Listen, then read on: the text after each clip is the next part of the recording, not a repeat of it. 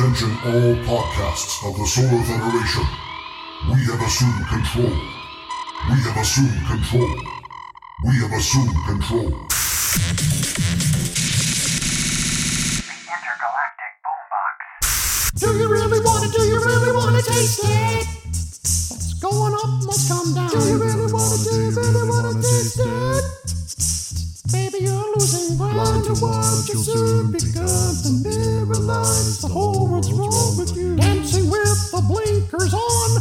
Throw your dog the invisible bone. oh, not you, Pluto. Was that Mickey Mouse or Michael Cera? Anyway, welcome to the Intergalactic Boombox. I'm Kyle Hebert. I'm a voice actor from anime and video games, and this podcast broadcast from the voices in my head, floating high above the earth, dodging satellites. Don't miss out on chapters, images, and the ability to stream any amount of value that you get out of it right back to me as you listen in app. Now, doesn't that sound cool? Yeah! Grab a free app from newpodcastapps.com and you'll quickly forget about those other big guys, those legacy apps that people like yanking their music off of. The question of the week. What is your favorite board or tabletop game? Dave Jones from the Podcasting 2.0 podcast says we're longtime D&D fans, but COVID killed that. Currently, our favorite game is Wingspan. The art is beautiful and it has a lot of replay value. Letters from Whitechapel is also a great game we play with a big group. Thanks, Dave, for the 2112 Rush Boost! He sent a custom amount. That's how he's able to send me the message through the app. When he's streaming value back to me, he just hits the boost button. Exactly. Laura D says Lords of Waterdeep.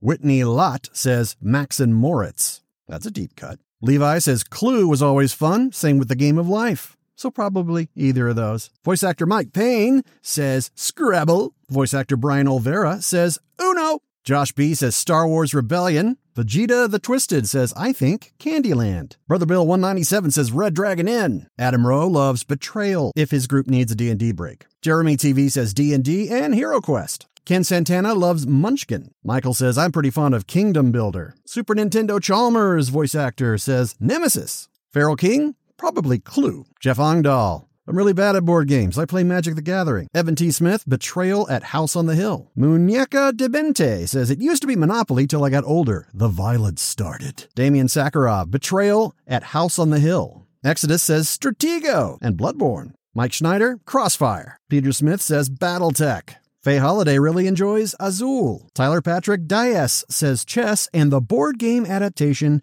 of Jaws. I didn't know that was a thing. New question. Are you excited for the new Obi-Wan series that will start on May 25th on Disney Plus? Why or why not? I am because it's not Jar Jar. Unless Jar Jar really is a Sith Lord, I'd totally watch that. Otherwise, Misa not interested. I hope there's more to the show than Obi-Wan just finding an empty hovel to sulk in. Maybe other characters show up and knock on his door like, "What do you want? Would you like to hear how you could save 20% on land speeder insurance? You want to go home and rethink your life." I want to go home and rethink my life. Will it be better than Book of Boba Fett or Mandalorian, or will it make the holiday special look like a masterpiece? I'd bet a whole box of Girl Scout Wookiees it's going to turn out awesome. But what you think at Boombox Pod? You ever say to yourself, Self, I sure wish I had more shows to watch while I eat more calories than my body knows what to do with? I never asked that. Shh, I'm not talking to you. Oh, sorry. Anyway, from the makers of TV dinners comes more TV dinners. Battlestar Galacticon. Grapes Anatomy. Daredevil's food cake. Oranges are the new black. Who's the bass? The Sopranos. The rice is right. Pokeflon. Wheel of Fortune cookies. Star Trek The Eggs Generation. Hawaii Five Oats. Bob's Burger. Better Call Salmon. And if you're all about those wacky talk shows after the kids have gone to bed, why not try TV Dinners, the talk show edition? Jimmy Kimchi Live. Late night with Oscar Myers. The Late Show with Stephen Cole Breakfast. The Late Late Show with James Cordon Bleu. The Tonight Show starring Jimmy Falafel. Consume these meals as you watch these shows, and you will wonder How did I ever allow myself to be so gullible? more TV dinners. Available in the frozen food section of my dentist's office, just on the other side of that broken vending machine. The following section of the Intergalactic Boombox has spoilers aplenty for the Book of Boba Fett, so if you ain't seen it, you best skip ahead. Hit the next chapter on a Podcasting 2.0 app or skim to 12 minutes and 46 seconds. You have been warned. Time to address the bantha in the room. Now, you can view AI as extremely creepy, cool, or a legit threat to actors' livelihoods. Now, while the overall reception to the Book of Boba Fett was lukewarm, pun intended, fans were delighted to see the return of the Jedi himself, Luke Skywalker, and his X Wing during this season of the Book of Boba Fett. The consensus is that the deepfake VFX was significantly better than the season finale of The Mandalorian. So kudos on Lucasfilm for hiring the deepfake YouTuber Shamook, who showed his skills with a redo of The Mandalorian finale. So, for Book of Boba Fett, despite the huge visual upgrade, did you notice that the vocal performance was uh, kind of wooden? Like the voice was spot on, but the monotone inflection, that's not the usual great performance from the legendary Mark Hamill. So did he just phone it in? Turns out the final audio performance is technically not him. It's an AI program called Respeecher. So the computer logged a ton of Hamill's performances through the years film, audiobook, even the Star Wars radio drama from back in the day. And I've seen conflicting reports as to whether Hamill came in to record the new dialogue and then they just layered and filtered and pitched it or anything. But ultimately, it's like, oh, bye, Mark. The newsology.com article that uh, I got this news off of says Hamill wasn't involved at all, and Lucasfilm chose to set an ugly precedent of saving money by not having an actor come in. Now, maybe his agent got a nice fee for rights to use his voice samples or image. That's unclear. The character was again physically filmed with another actor. Visually, I say it's 90% there and about 10% creepy still. But they did nail that Aunt Beru hairstyle, which I've hated since 1983. I'm sure there are a good chunk of fans who probably didn't notice anything off about the uh, performance. And another good chunk, uh, they probably don't care. But I am in a different camp. I've been aware of AI voice work technology progressing at an alarming rate for several years. And I say alarming since voiceover jobs are literally at stake. And I'm a voice actor, so yikes! Endless hours of audio from thousands upon thousands of actors sits on hard drives around the world.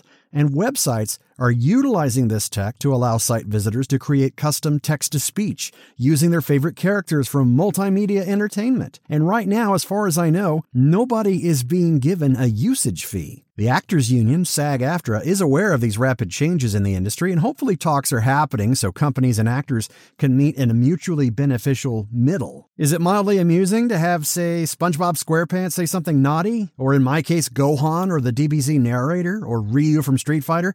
For now, sure. It doesn't sound very good, but these are just the early days. Right now, the nuances and emotion of actual human performance definitely lack in AI voiceover. But they are way better now than even just a few years ago. Mark Hamill's a huge star, so I doubt he's hurting financially by uh, this step that Lucasfilm is taking, this little shortcut here. But it's the principle, considering most voiceover people are not celebrities or have their income. So, what do you think of AI generated voices for shows, movies, and games? Do you care? All these studios pay attention to their social media feeds, so hashtag them, let them know if you'd like actual humans to handle the acting. Now, as for the final two episodes of the Book of Boba Fett, I know I'm not the only one who thinks that the best part is not Boba Fett, because the show definitely gets an adrenaline jumpstart when Mando shows back up. And, uh, you know, in keeping the Book of Boba Fett a bridge between Mando Season 2 and the upcoming Season 3, it is awesome to see some more dark saber action with awkward wielding and a face off against Jon Favreau. Well, his voice anyway, for Paz Vizsla. And while it is great to see deepfake Luke 2.0, it does lessen the impact from the finale. Did anybody believe Grogu would choose to just stay and train with Luke after all his time with Mando? Even a shiny Yoda lightsaber couldn't win over the little guy. He's more interested in eating anyway. Now, the finale was pretty action packed, intense, though the Pike Syndicate don't seem to be any more threatening than anyone else with a blaster. And when Fennec Shand assassinates most of the leaders in their secret meeting, sure seems like this whole thing could have just been avoided with a little extra reconnaissance. The Power Rangers kids, it still bugs me. They, they feel totally out of place. But Baby Rancor's back, going full Kong mode? Awesome. The Scorpeneks, they look really cool, but man, are they slow and lumbering.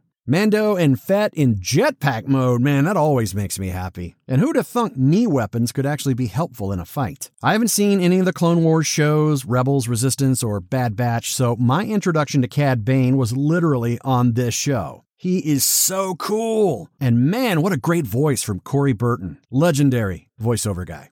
So I know Boba Fett and Cad Bane have a history. Thanks, Internet. And while I figured a showdown was coming, it wasn't going to show up this quick. But we got it, and it felt totally underwhelming. A gaffi stick through the heart's probably something you don't get up and walk away from, so there goes my new favorite character, R.I.P. I was looking forward to seeing him get a lot more screen time. Alas. So far in the Star Wars TV verse, Mando is just plain superior and a superior character, and he keeps his helmet on 99% of the time, which is a great middle finger to Hollywood thinking actors can't emote unless the helmet's off. I think Temuera Morrison is good, but he's just not given much of a character arc with this short show. He says things very monotone. He says things all in this register mm, and ends every line with, mm. Have you noticed that? I have.